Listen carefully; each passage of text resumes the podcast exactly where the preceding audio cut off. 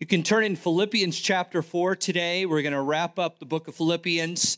My plan is to go to the Gospel of Luke next week, and it really could be any of the Gospels.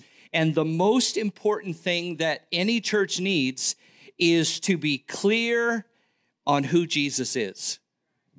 That's it. And in fact, every book of the Bible, from Genesis to Revelation, there are 66 of them. Did you know that every book of the Bible is about Jesus? You've always heard people say, Well, I've tried to read that book and I don't know what it was about. I, I tried to read that book. Well, if you don't know it's about Jesus, you don't know what it's about. Even if it's just historical information about the nation of Israel in the Old Testament or different people, you're still thinking, Well, why do I need to know this?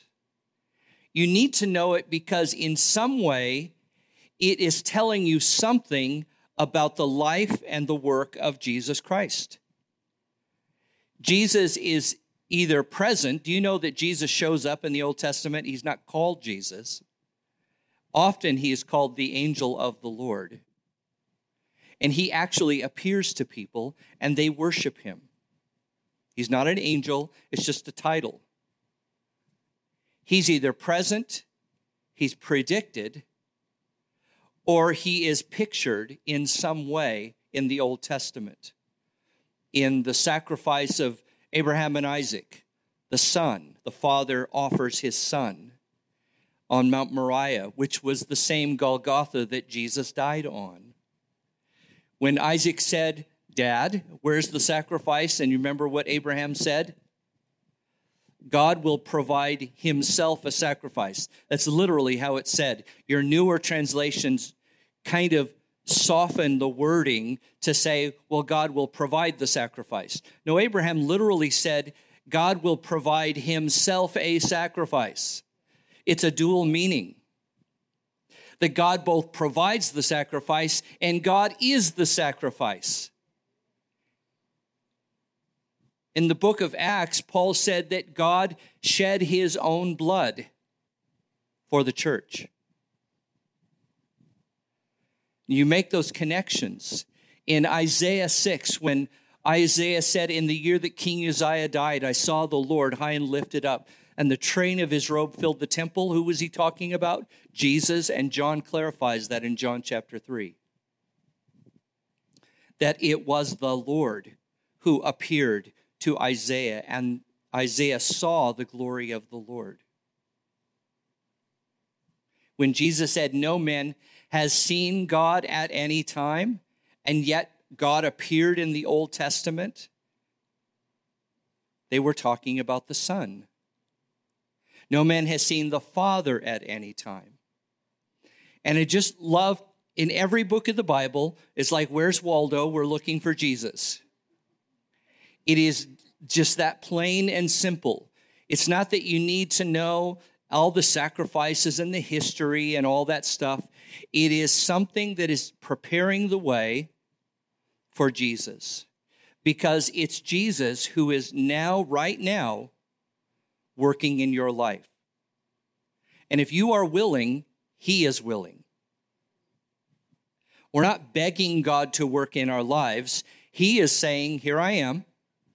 Even as I'm driving down this morning, I thought of that story of Jesus walking through the crowds and there's people all around him, and that yet there was that one woman who reached out and touched the hem of his garment who had the issue of blood. Jesus stops and says, Who touched me? The disciples are like, There's people all around you. What do you mean? And we're, we're almost amazed that that one woman had the nerve to reach out and touch Jesus and believe for healing. Well, the more I know about that story, frankly, I'm amazed that more people didn't reach out and touch Jesus. What's wrong with the rest of those people that they are passively watching the healer go by and they're not touching him?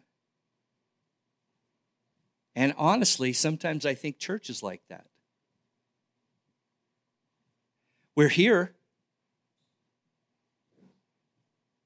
Jesus said, Wherever two or three are gathered in my name, what is, what's the rest of it? What's the rest? Come on, Pentecostal people. There am I in the midst. So if he promised to be here, did he mean that or not? And if he meant it and you have a need, this is your opportunity.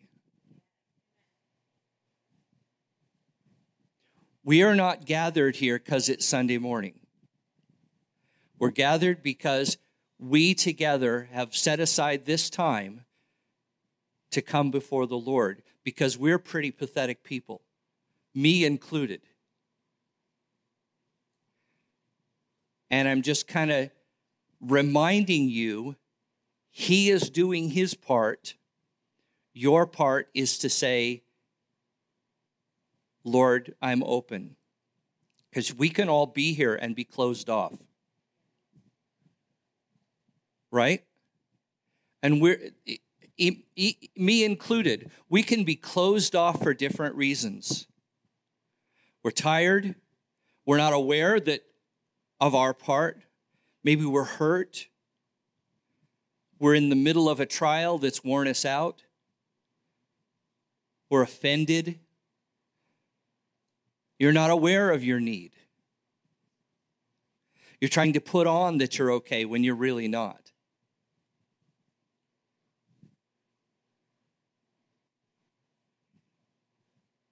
We are all people who are daily needing just the Lord to touch our lives. So the sooner you're okay with being needy and just be honest about it, then you can just let the Lord do his work in your lives. Paul has made some pretty amazing promises in Philippians. Just a couple of them Philippians 1 6. He who has begun a good work in you will, will complete it until the day of Jesus Christ. A reminder of his faithfulness in your life. The Lord started a work in your life, he will be faithful also to complete it. And sometimes you go through long stretches where it doesn't look like he's still working, but I promise you he still is. Philippians 2:13 that God is working in you both to will and to do for his good pleasure. That means it is his good pleasure to bless you and to work out something, and he is working in you to be able to do the good thing he wants to do. I raised three daughters. They're all 36, 30, I don't know now, 34, 36, and 38, almost 39. Um, and look, I didn't want to hold them back at all. When they're 12, 13, 14, I'm going, look, I would like you to be able to drive when you're 16. It's up to you to be ready to handle that responsibility. I'm not trying to hold you back. And now I have eight grandkids. And I can think of ways that I would like to bless each of them. But it's annoying when people won't let you bless them. My oldest grandchild is uh, Asher. He's 12, and he is author- an authority on everything. If there's anything that he wants to learn that I know how to do, I'll say, you know, I can help you because I know how to do it. Oh, that's great. You just let me know when you need help. I think, am I that way with God? N- no, don't look at me like that. I am so humble and so teachable. God wants to do good things. And often I, times I think we have to beg God to bless us. You don't have to beg God to bless you. He is good. He is good, and He's looking for ways to bless you in ways that are good for you and in ways that will not take you away from Him.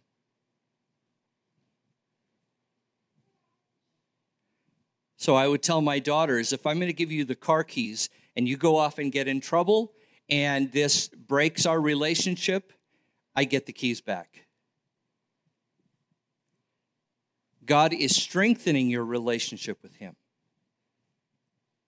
not giving you something that'll get you in trouble.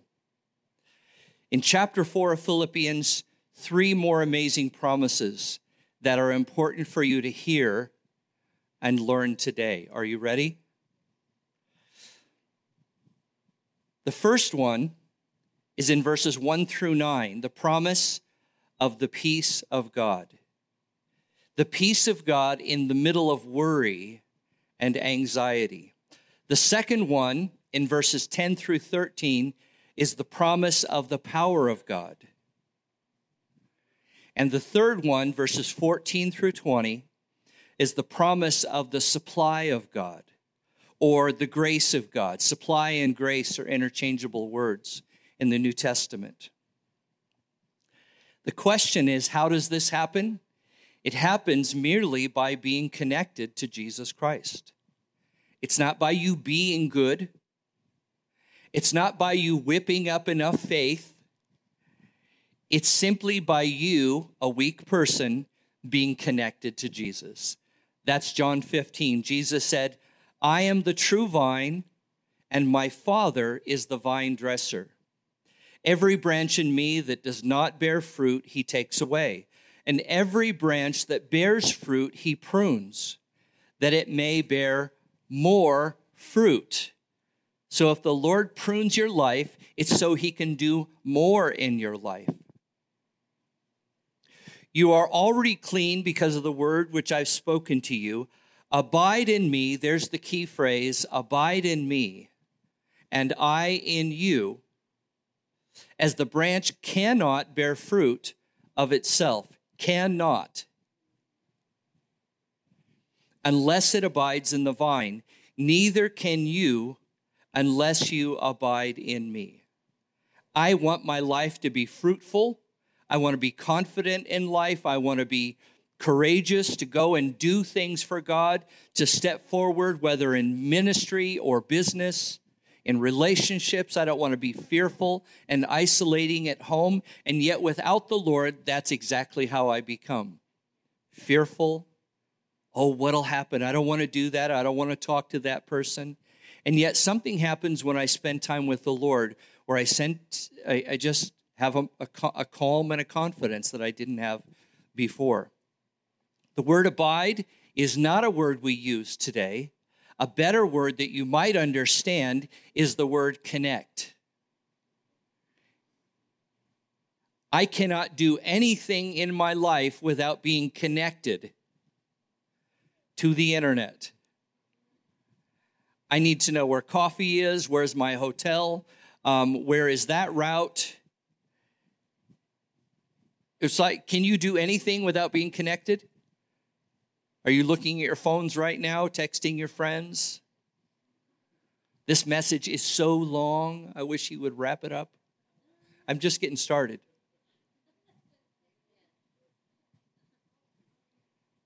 If I have to drive anywhere, if I have to find my hotel, I need to talk to a person, I'm going to check in. I, it is just a way of life to be connected. In fact, I don't even know how to do half of my life without being connected or more.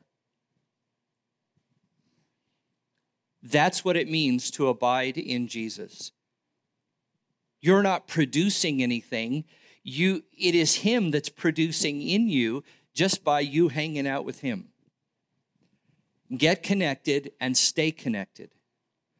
I hate it when the Wi Fi drops in my house. It's like everything stops.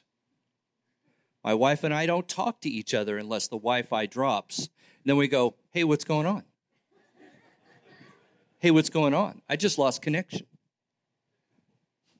The Wi Fi comes back up, and then we go back to our games or texting our friends or whatever. We do love each other. We've been married, I think, 39 years, somewhere in that vicinity. The promise of the peace of God. Let's read verses 1 through 9. Therefore, my beloved and longed for brethren, my joy and crown. So stand fast in the Lord, my beloved. I implore Euodia and I implore Syntyche, be of the same mind in the Lord. And I urge you also, true companion, help these women who labored with me in the gospel, with Clement also and the rest of my fellow workers, whose names are in the book of life. Rejoice in the Lord always. Again, I say, rejoice. Let your gentleness or self control be known to all men. The Lord is at hand. Verses 6 and 7 Be anxious for nothing, but in everything, by prayer and supplication, with thanksgiving, let your requests be made known to God. And the peace of God, which surpasses all understanding, will guard your hearts and minds through Christ Jesus. I'll stop there. Worry and debate and argument has crept into the church. Unusual, right? This happens to all churches at different times. Issues come up which we like to pretend that we have the moral high ground and we're going to debate and argue with somebody else who needs to get their act together. If anything controversial comes up in a church, what tends to happen is people take sides because we feel loyal to this person or this person. It always happens, and I just want to say, knock it off. How's that for being pastoral? Knock it off. It is not productive. And so Paul is literally talking about a couple of women in the church who are arguing with each other. These are two women who have actually worked with Paul in the ministry. So they are not spiritually immature. And yet, really, honestly, we're all susceptible to this, me included. We get caught up in things. We think we're on the right side. But this will always harm a church it will always harm a church. And it is urgent that we maintain the unity of the church. The Lord is more important than these issues, whatever issues. There's always things to disagree about in church. But if those things become more important than our common fellowship in the Lord, something's wrong with us it is honestly a test of our spiritual life to put the Lord before those things. We can debate things and we can work them out, but they should not break the fellowship within the church. And Paul is writing in this letter to someone that's unnamed to help these women. Please help them. The Greek word that's translated anxious, he says, be anxious for nothing. It means to be pulled in different directions. And that's what it feels like when we're worried and anxious about something. We're, we're so pulled in different directions that we have no peace. The old English root means to strangle, it's just choking the life out of us. But it's literally what he's saying is your thinking is wrong. And he says, I want you to be of the same mind. I can't always change my feelings. Have you ever tried to change your feelings? Don't feel, husbands, don't ever tell your wives, don't feel that way. It's just not going to work. The truth is, none of us can change our feelings, but we can change our thinking. I can choose not to indulge a certain train of thought. I can choose not to believe a rumor. I can choose not to pass a rumor along. I can choose to put my mind on things that are good. And here is the promise is that if I will choose to think on what is good and I will take these things to the Lord, it will bring my feelings in check. Amen? So none of us is a victim of our feelings. None of us is a victim of our feelings. I couldn't control it. I abs- agreed. But when those feelings came, did you pray? Did you put your mind? Tell me three good things about that person that's irritating you. The answer to worry is a secure mind.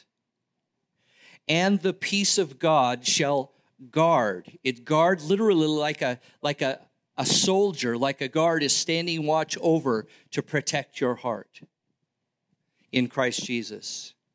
Be anxious for nothing, but in everything by prayer and supplication with thanksgiving. He uses all three of those words to describe our attitude in the worry and what we're to do in prayer.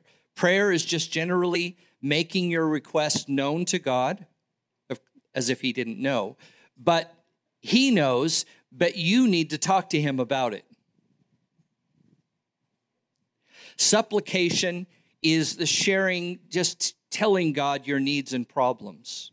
Now, again, He knows, but He needs you to be in line with His will so He can work out your needs in the right way.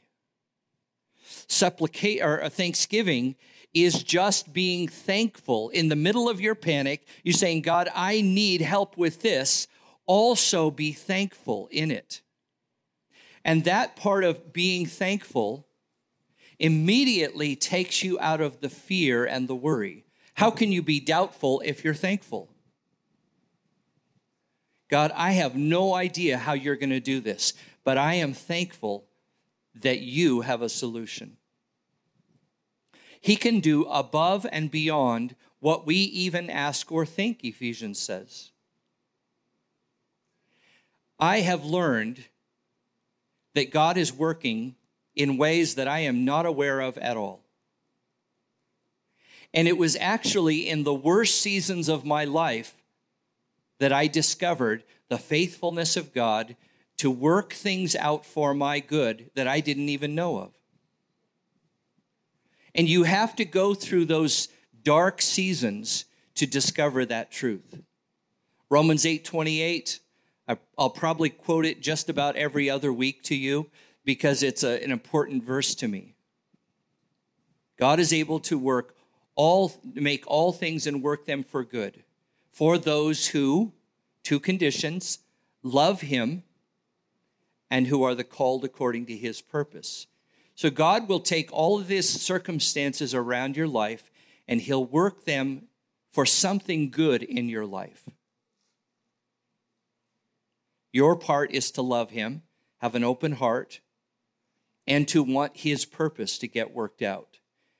If it's just for your agenda, he's not obligated to do, to do that, just letting you know. Thanksgiving. Matthew 7, verses 12, 7 through 12. Jesus said, Ask and it will be given to you. Seek and you will find. Knock and it will be open to you. For whoever, for everyone who asks receives, and he who seeks finds, and to him who knocks it will be opened. Does that sound pretty clear? Or what man is there among you if his son asks for bread, will, will give him a stone? If he asks for a fish, will he give him a serpent? If you then, being evil, know how to give good gifts to your children, how much more, do you hear that? How much more will your heavenly Father who is in heaven give good things to those who ask of him? Do you think that you're more generous than God? then your ego is a little inflated. You want to give your children good things until they start to ask too many of too many things and start to annoy you. But that's another discussion. And God is looking for ways to bless you.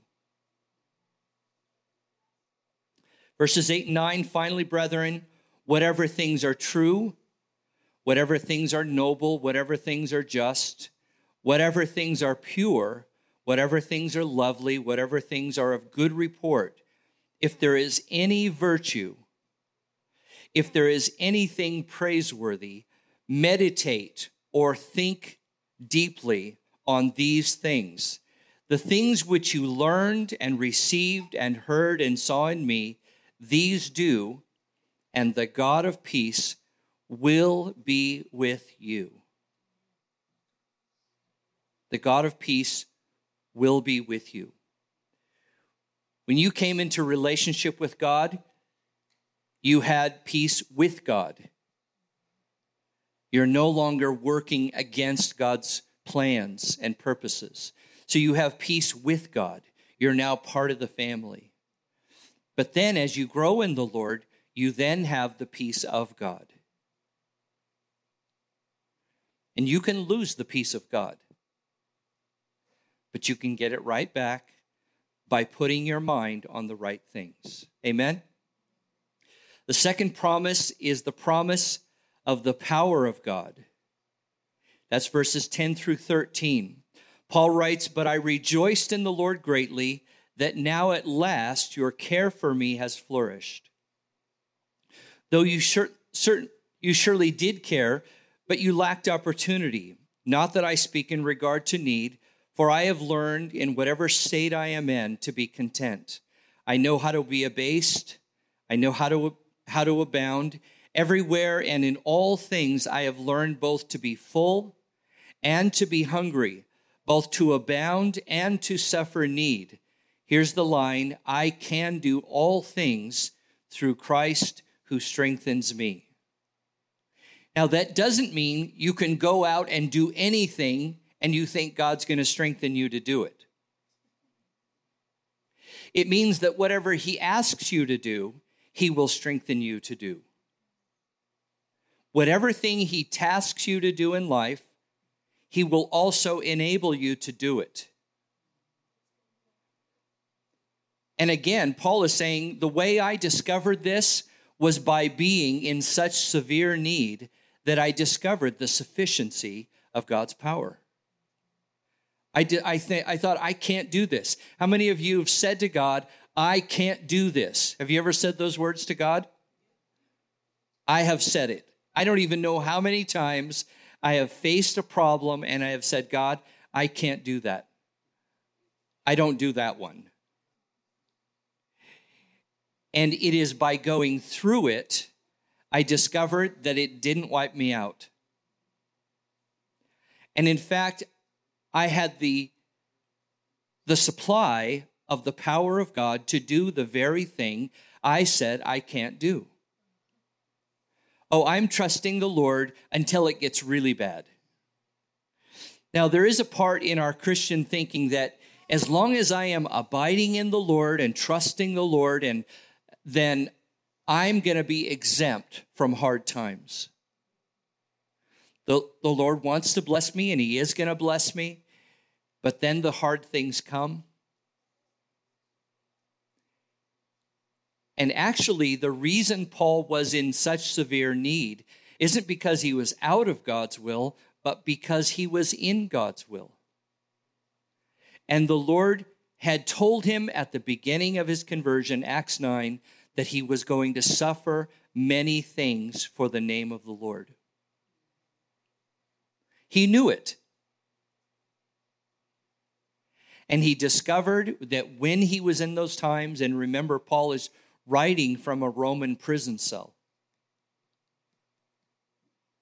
And while the Philippians might be panicked that Paul needs to get out of there, and what can we do to get Paul out of there? He's going, Look, I know something you don't know. I know that if this is where the Lord has me, then I can do this. It's not forever, it's not his whole life, it's moments. And I have been through those times where I thought, I can't do this. But I look back and I realize I needed to go through those times so that I could discover the power of God. And then when I discovered it, then I could in turn tell you about it. Because how can I tell you about something that I haven't really discovered myself? Over and over, I have seen the power of God to supply, to meet me, to give me the strength to do whatever I had to face. And let me tell you, the ministry is hard. It's hard. It's not a couple hours work on Sunday morning and I downloaded a message off the internet. It's not golf the rest of the week. And in fact, I talk to pastors weekly who are dealing with the discouragement and the stress and the fatigue of ministry. And they're surprised. They're thinking, what's wrong with me? And my favorite word when I coach pastors is this is normal. It's like having children and they keep you up at night and you're thinking, why is this so hard? Well, this is normal, isn't it? To have children that wake you up in the middle of the night. The ministry is like that. I can do all things through Christ who strengthens me. The third promise is the, the promise of the supply of God. Verses 14 through 20. Paul says, Nevertheless, you have done well that you have shared in my distress. So even though Paul is okay, it was good for them to minister to him, right? Because they sent finances to him to help him in the ministry. They needed to give. They prayed, they collected funds, they sent it to Rome by Epaphroditus, one of the elders in the church. It was good for them to minister to Paul. And of course, Paul needed the funds, but even if they didn't, you know, give, Paul is saying, the Lord will take care of me. Now, you Philippians know also that in the beginning of the gospel, when I departed from Macedonia, no church shared with me concerning giving and receiving, but you only. For even in Thessalonica, you sent aid once and again for my necessities. Not that I seek the gift, but I seek the fruit that abounds to your account. Indeed, I have all and abound. I am full, having received from Epaphroditus the things sent from you a sweet smelling aroma, an acceptable sacrifice, well pleasing to God. And my God shall supply all your need according to his riches and glory by Christ Jesus. Now to our God and Father be glory forever and ever. Amen. Now, the Philippians, we might say, is a suffering church. Remember, they're a Roman colony. Rome, Philippi is part of Macedonia, not, not previously part of the Roman the Roman territories, but it became a Roman colony. Rome sends Italians there to occupy it and gave them special privileges. The Philippians, in their own territory, were treated as second class citizens.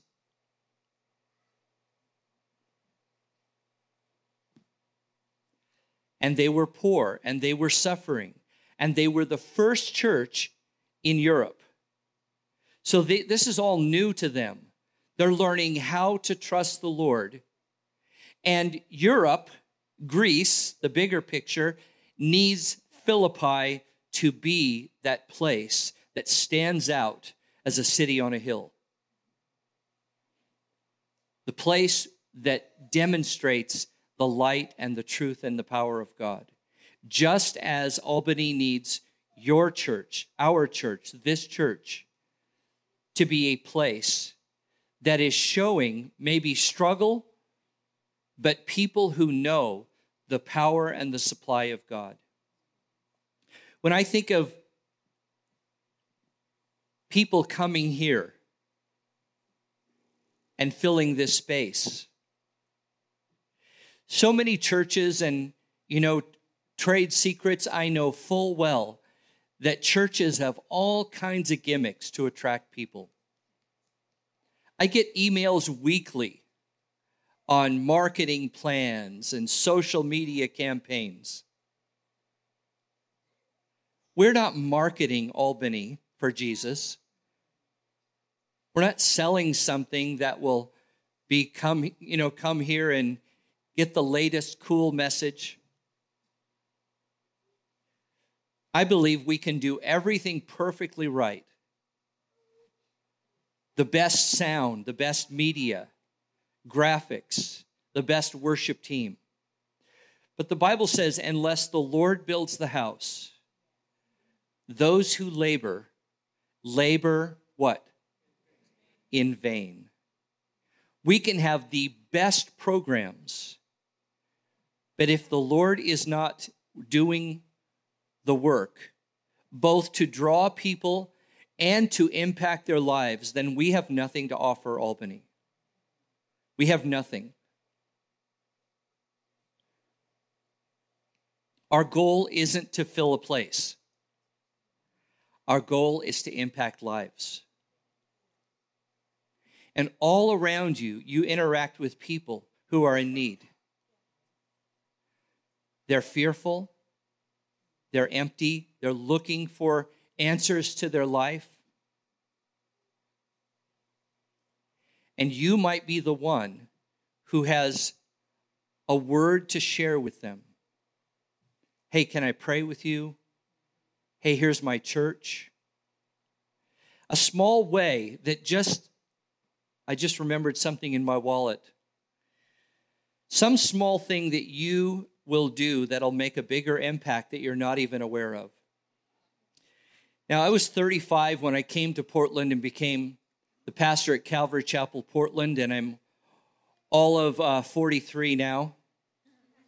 No, I'm 63. And I was a young pastor, had a church of about literally about 30 people. And I'm thinking, how, how can we reach more people? And I, I wrote this little tract to give, to make and give out to our church. It was called Five Things God Wants You to Know. And there's in, inside five things. Number one, sin has separated you from God. Number two, God has provided a way for you to be reconciled to Him. And so this was something I did. I was probably 38, 39 years old. We used it for a short time and it got put away. That was around 1997, 98, 99. Now, I just resigned from my church at the end of 2016 and started doing the work that I do now. I do more uh, consulting and coaching for pastors. And four years ago, 2017, I went out to Baker City, Oregon to, to do a, what we call a church assessment, to just look at the whole, all the systems of the church, and to meet with the pastor and help with help him strengthen his ministry. And we were having breakfast the first time I'd even met him. Small town of Baker City. And he took some stuff out of his wallet. He set this exact tract on the table. I said, Where did you get that? He goes, Oh, our church uses this. We print these by the hundreds and give them out. And in fact, churches all over Oregon and Idaho use this tract. I, am freaking out. I'm literally freaking out. I haven't seen this since the late 90s. I said to him, I wrote that. He goes, You did? He goes, All the churches around here use this. I, I had no idea. And so I sell these for $12.95 now.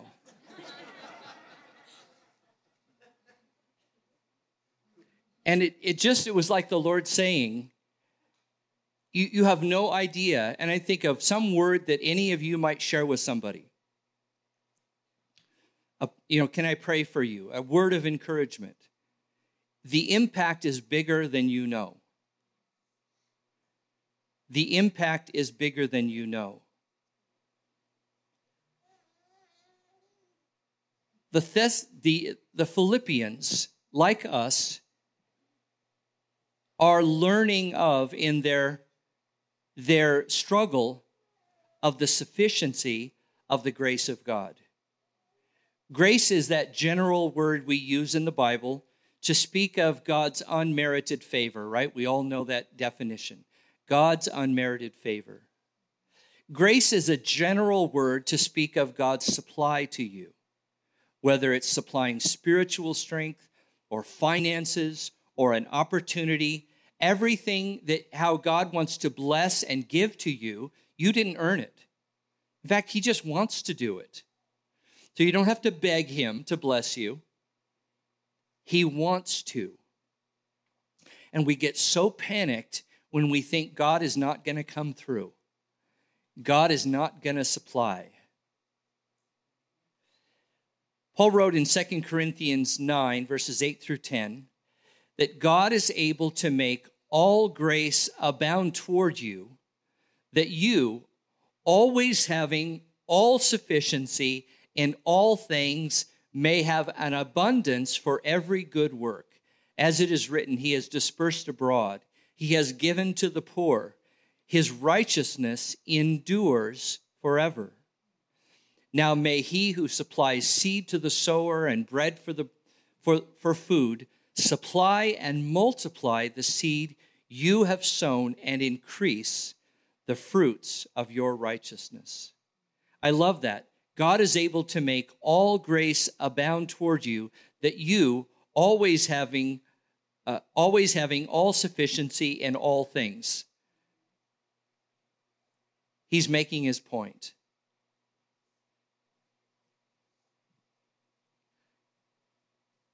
In Psalm 37, David said, I have been young and I have been old, yet I have not seen the righteous forsaken, nor his descendants begging bread.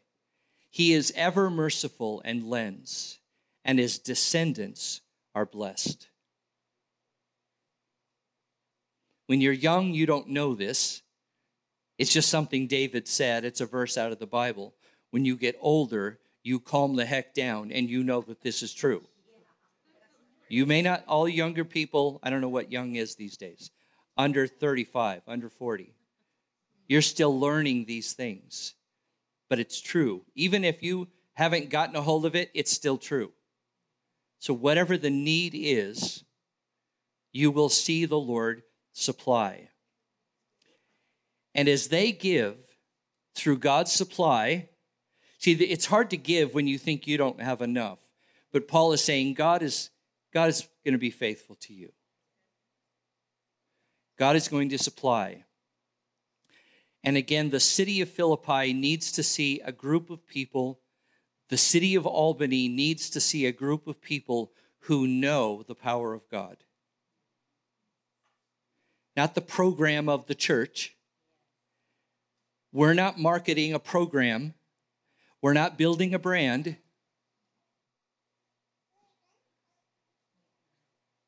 We are announcing the sufficiency of the power, the peace, and the grace of God. And that's what we are excited about. Amen. I'm going to have the worship team come up. The final couple of verses of Philippians 4, Paul says, Greet every saint in Christ Jesus. The brethren who are with me greet you. All the saints greet you, but especially those who are of Caesar's household.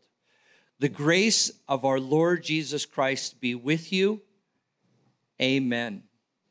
Who is a saint? That's all of us. If you've believed in Jesus and you're born again and now in the family of God, all a saint means is those who have been set apart from the world to now be part of the family of God.